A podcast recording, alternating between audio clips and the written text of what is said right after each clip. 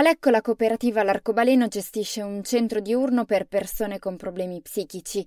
È frequentato anche in turni, orari e giorni diversi, in tutto da un'ottantina di persone che vanno dai 20 agli oltre 60 anni. Lo abbiamo già visitato nelle scorse settimane, gli operatori ci hanno presentato i percorsi di psicoeducazione e psicoterapia che vengono offerti qui. Nella pratica per gli utenti questo è uno spazio di socializzazione ma anche di riabilitazione attraverso i molti laboratori offerti. Negli ultimi anni sono aumentate le persone che frequentano il centro L'Aquilone e sono diverse anche le età delle persone che arrivano, lo sono le malattie, Ovviamente lo sono anche le attività personalizzate che vengono proposte. Emanuele, che è uno degli educatori della cooperativa, ci racconta la storia di Marco, un giovane che hanno seguito di recente e per cui è stato necessario rivedere in corsa il percorso proposto. È il caso di un ragazzo eh, che dopo aver girato per i servizi pubblici e privati in cerca comunque di una soluzione a un problema che non riusciva a definire, quindi non riusciva sostanzialmente a capire cosa avesse, non riusciva più a prendere il treno, a frequentare l'università,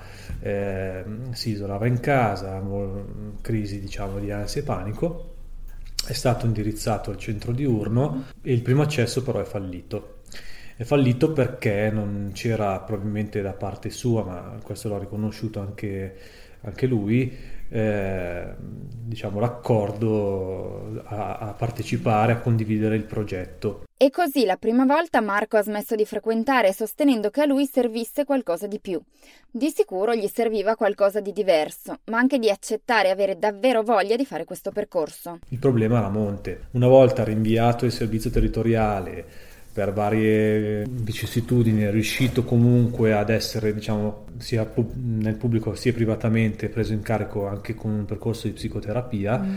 è stato reindirizzato al centro diurno e il centro diurno ha fatto il suo pezzo che è stato poi, oltre a stenere un progetto, una parte importante di psicoeducazione mm. che sostanzialmente gli ha permesso di prendere ancora più coscienza del proprio problema, di, da, di definirlo, di dargli dei contorni e di lavorare in sinergia con la psicoterapia, in quanto proprio noi abbiamo posto il, la, eh, la psicoeducazione come anticamera del percorso psicoterapeutico. Quindi mm. questi due percorsi sono andati parallelamente e si è riconosciuto un progresso nella consapevolezza di malattia, del disturbo e quindi nella parte sua delle, degli strumenti da utilizzare per fare fronte e progressivamente ha eh, riuscito a, a raggiungere le conquiste che erano diciamo nella direzione dell'autonomia. Quello che per altri è stato ed è molto utile fanno laboratori di arte, hanno un coro, il tempo per la ginnastica e il laboratorio del cuoio, ad esempio, per lui non era di aiuto.